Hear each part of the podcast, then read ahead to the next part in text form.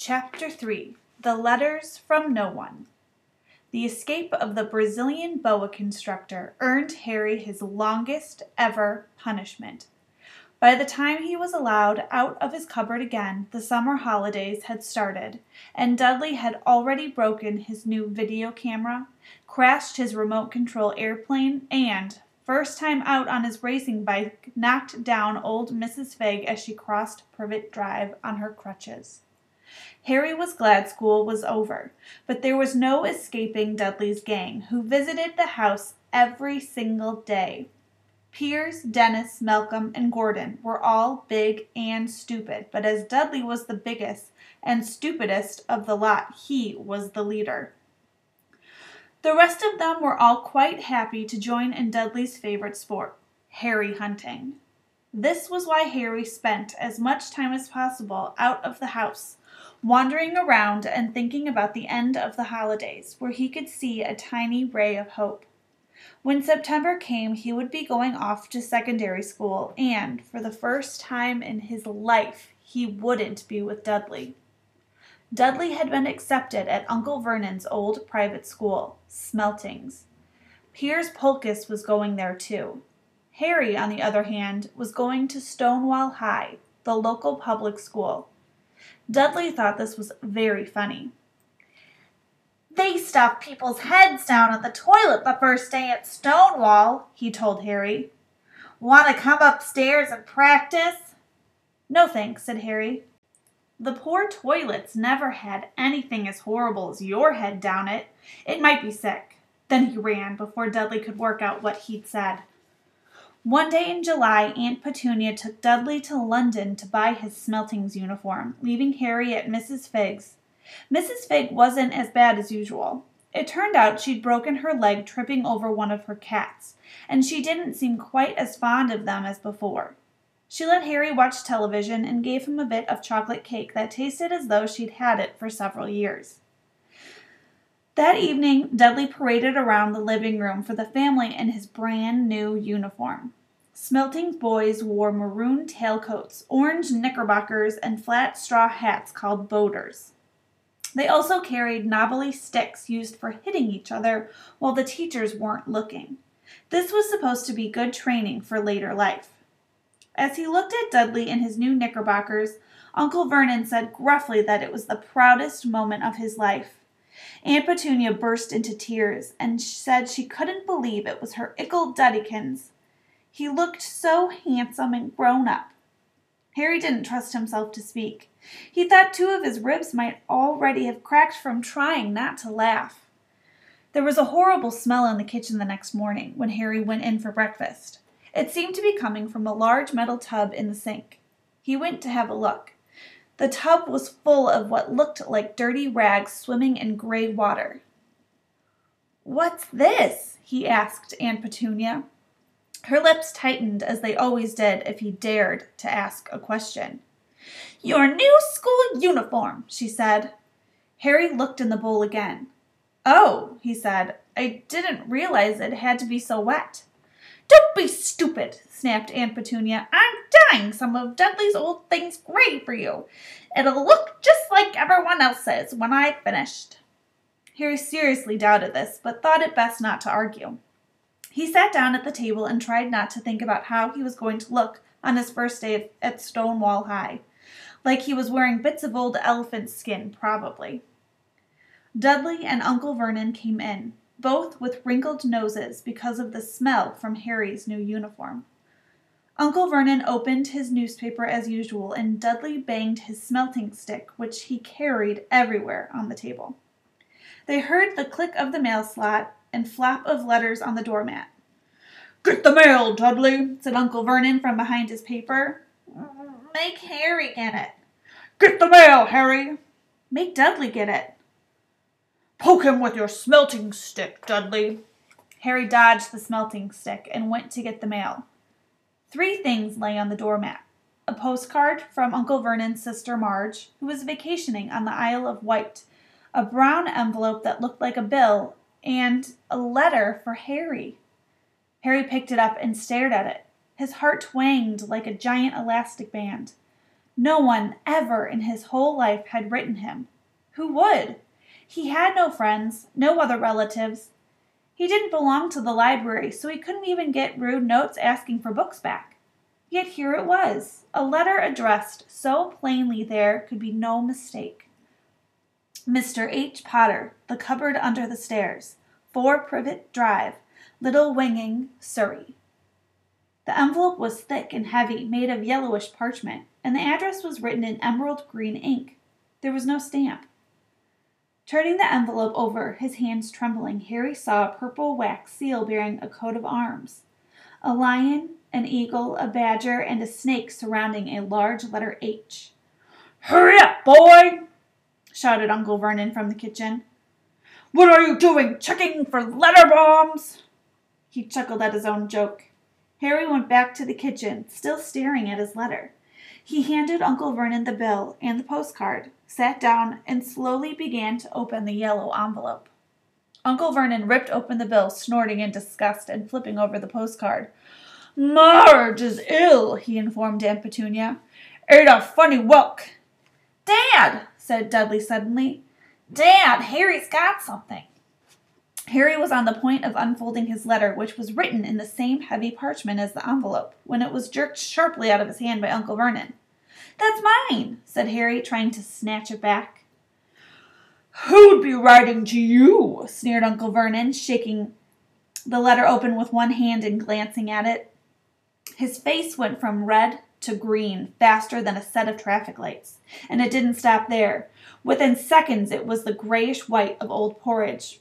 Petunia! he gasped. Dudley tried to grab the letter to read it, but Uncle Vernon held it high out of his reach. Aunt Petunia took it curiously and read the first line. For a moment, it looked as though she might faint. She clutched her throat and made a choking noise. Vernon! Oh my goodness! Vernon! They stared at each other, seeming to have forgotten that Harry and Dudley were still in the room. Dudley wasn't supposed to be ignored. He gave his father a sharp, sharp tap on the head with his smelting stick. I want to read the letter, he said loudly. I want to read it, said Harry furiously, and it's mine. Get out, both of you, croaked Uncle Vernon, stuffing the letter back inside its envelope. Harry didn't move. I want my letter, he shouted. Let me see it, said Dudley.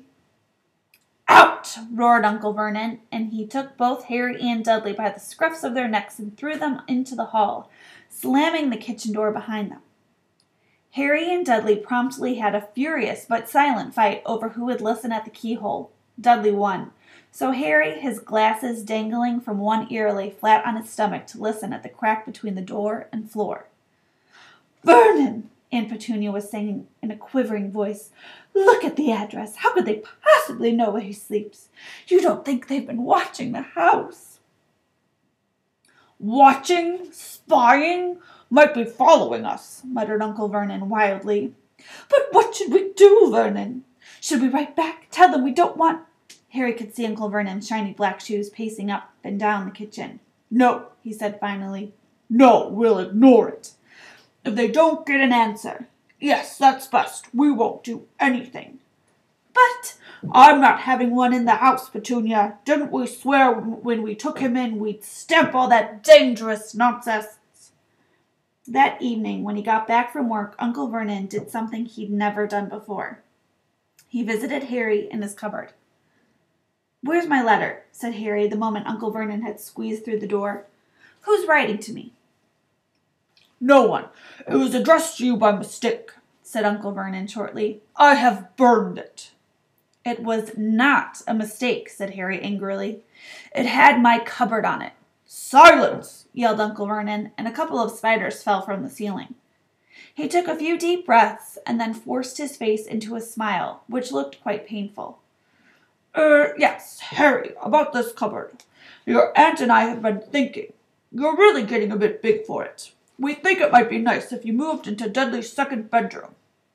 Why? said Harry. Don't ask questions, snapped his uncle. Take the stuff upstairs now.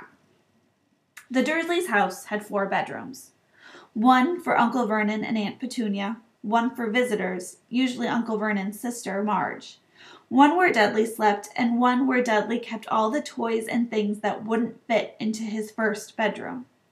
It only took Harry one trip upstairs to move everything he owned from the cupboard to this room. He sat down on the bed and stared around him. Nearly everything in here was broken. The month old video camera was lying on top of a small working tank Dudley had once driven over the next door's neighbor's dog. The month old video camera was lying on top of a small working tank Dudley had once driven over the next door neighbor's dog. In the corner was Dudley's first ever television set, which he'd put his foot through when his favorite program had been canceled. There was a large bird cage which had once held a parrot that Dudley had swapped at school for a real air rifle, which was on top of a shelf with the end all bent because Dudley had sat on it. Other shelves were full of books. They were the only things in the room that looked as though they had never been touched. From downstairs came the sound of Dudley bawling at his mother. I don't want him in there. I need that room. Make him get out. Harry sighed and stretched out on the bed. Yesterday he'd have given anything to be up here. Today he'd rather be back in his cupboard with that letter than up here without it. Next morning at breakfast, everyone was rather quiet. Dudley was in shock. He'd screamed, whacked his father with his smelting stick. He'd been sick on purpose, kicked his mother, and thrown his tortoise through the greenhouse roof, and he still didn't have his room back. Harry was thinking about this time yesterday and bitterly wished he'd opened the letter in the hall. Uncle Vernon and Aunt Petunia kept looking at each other darkly. When the mail arrived, Uncle Vernon, who seemed to be trying to be nice to Harry, made Dudley go and get it. They heard him banging things with his smelting stick all the way down the hall. Then he shouted, There's another one! Mr. H. Potter, the smallest bedroom, 4 Privet Drive. With a strangled cry, Uncle Vernon leapt from his seat and ran down the hall. Harry right behind him. Uncle Vernon had to wrestle Dudley to the ground to get the letter from him, which was made difficult by the fact that Harry had grabbed Uncle Vernon around the neck from behind. After a minute of confused fighting, in which everyone got hit a lot by the smelting stick, Uncle Vernon straightened up, gasping for breath, with Harry's letter clutched in his hand. Go to your cupboard, I mean your bedroom, he wheezed at Harry. Dudley, just go. Harry walked round and round his new room. Someone knew he had moved out of his cupboard, and they seemed to know he hadn't received his first letter. Surely that meant they'd try again, and this time he'd make sure they didn't fail. He had a plan. The repaired alarm clock rang at six o'clock the next morning. Harry turned it off quickly and dressed silently. He mustn't wake the Dursleys. He stole downstairs without turning on any of the lights. He was going to wait for the postman on the corner of Privet Drive and get the letters for number four first. His heart hammered as he crept across the dark hall toward the front door. Arg! Harry leapt into the air. He trotted on something big and squashy on the doormat. Something alive. Lights clicked on upstairs, and to his horror, Harry realized the big, squashy something had been his uncle's face. Uncle Vernon had been lying at the foot of the front door in a sleeping bag, clearly making sure that Harry didn't do exactly what he'd been trying to do. He shouted at Harry for about half an hour and then told him to go and make a cup of tea. Harry shuffled miserably off into the kitchen, and by the time he got back, the mail had arrived right into Uncle Vernon's lap. Harry could see three letters addressed in green ink. I want, he began, but Uncle Vernon was tearing the letters into pieces before his eyes. Uncle Vernon didn't go to work that day. He stayed home and nailed up the mail slot. See, he explained to Aunt Petunia through a mouthful of nails, if they can't deliver the mail, they'll just give up. I'm not sure that'll work, Vernon. Oh, these people's minds work in strange ways, Petunia. They're not like you and me, said Uncle Vernon, trying to knock in a nail with the piece of fruit cake Aunt Petunia had just brought him. On Friday, no less than twelve letters arrived for Harry, as they couldn't go through the mail slot, they'd been pushed under the door, slotted through the sides, and a few even forced through the small window in the downstairs bathroom. Uncle Vernon stayed at home again. After burning all the letters, he got out a hammer and nails and boarded up the cracks around the front and back doors so no one could go out.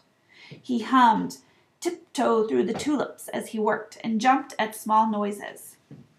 On Saturday, things began to get out of hand. Twenty four letters to Harry found their way into the house, rolled up and hidden inside each of the two dozen eggs that their very confused milkman had handed Aunt Petunia through the living room window. While Uncle Vernon made furious telephone calls to the post office and the dairy trying to find someone to complain to, Aunt Petunia shredded the letters in her food processor. Who on earth wants to talk to you this badly? Dudley asked Harry in amazement.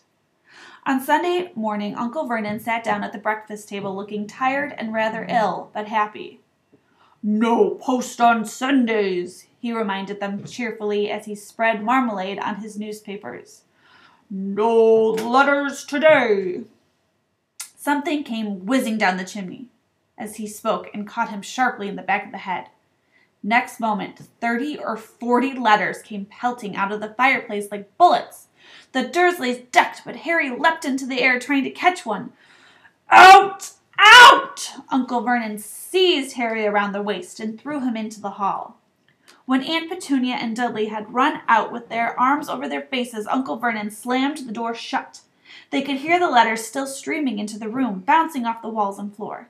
That does it, said Uncle Vernon, trying to speak calmly, but pulling great tufts out of his mustache at the same time. I want you all back here in five minutes, ready to leave. We're going away. Just pack some clothes. No arguments. He looked so dangerous with half his mustache missing that no one dared argue. Ten minutes later, they had wrenched their way through the boarded up doors and were in the car, speeding toward the highway. Dudley was sniffling in the back seat. His father had hit him around the head for holding them up while he tried to pack his television, VCR, and computer in his sports bag. They drove, and they drove. Even Aunt Petunia didn't dare ask where they were going. Every now and then, Uncle Vernon would take a sharp turn and drive in the opposite direction for a while. Shake 'em off, shake 'em off, he would mutter whenever he did this. They didn't stop to eat or drink all day. By nightfall, Dudley was howling. He had never had such a bad day in his life. He was hungry, he'd missed five television programs he'd wanted to see, and he'd never gone so long without blowing up an alien on his computer. Uncle Vernon stopped at the last outside a gloomy looking hotel on the outskirts of a big city. Dudley and Harry shared a room with twin beds and damp, musty sheets.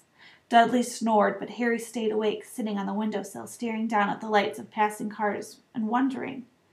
They ate stale cornflakes and cold tinned tomatoes on toast for breakfast the next day.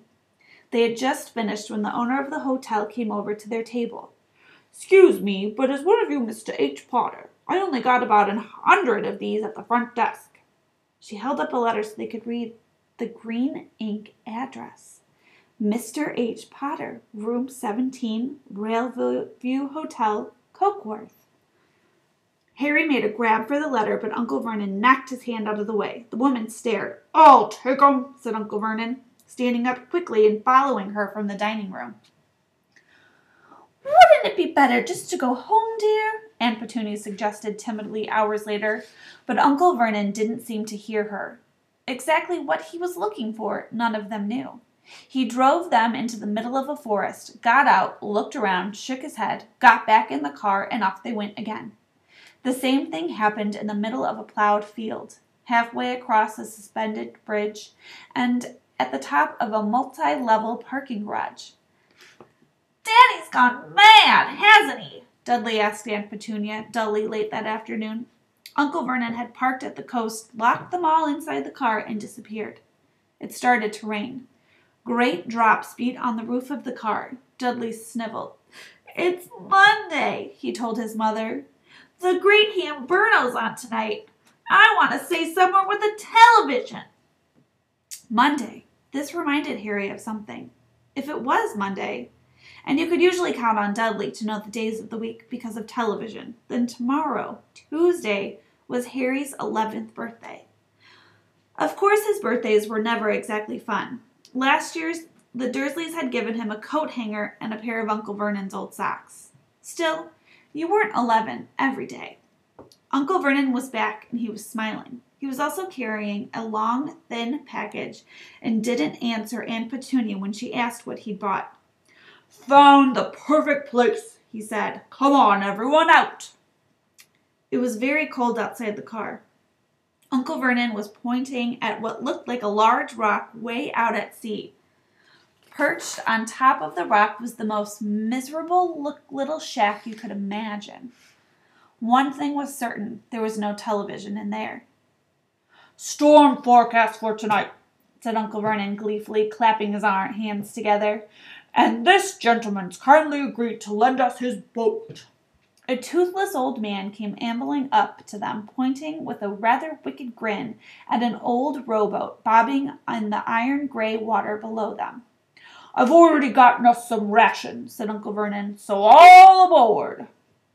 It was freezing on the boat. Icy sea spray and rain crept down their necks, and a chilly wind whipped their faces. After what seemed like hours, they reached the rock where Uncle Vernon, slipping and sliding, led the way to the broken down house. The inside was horrible. It smelled strongly of seaweed. The wind whistled through the gaps in the wood walls, and the fireplace was damp and empty. There were only two rooms.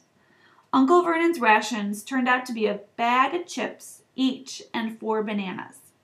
He tried to start a fire, but the empty chip bags just smoked and shriveled up. Could do with some of those letters now, eh? he said cheerfully. He was in a very good mood. Obviously, he thought nobody stood a chance of reaching them here in a storm to deliver mail. Harry privately agreed, though the thought didn't cheer him up at all. As night fell, the promised storm blew up around them. Spray from the high waves splattered the walls of the hut, and a fierce wind rattled the filthy windows.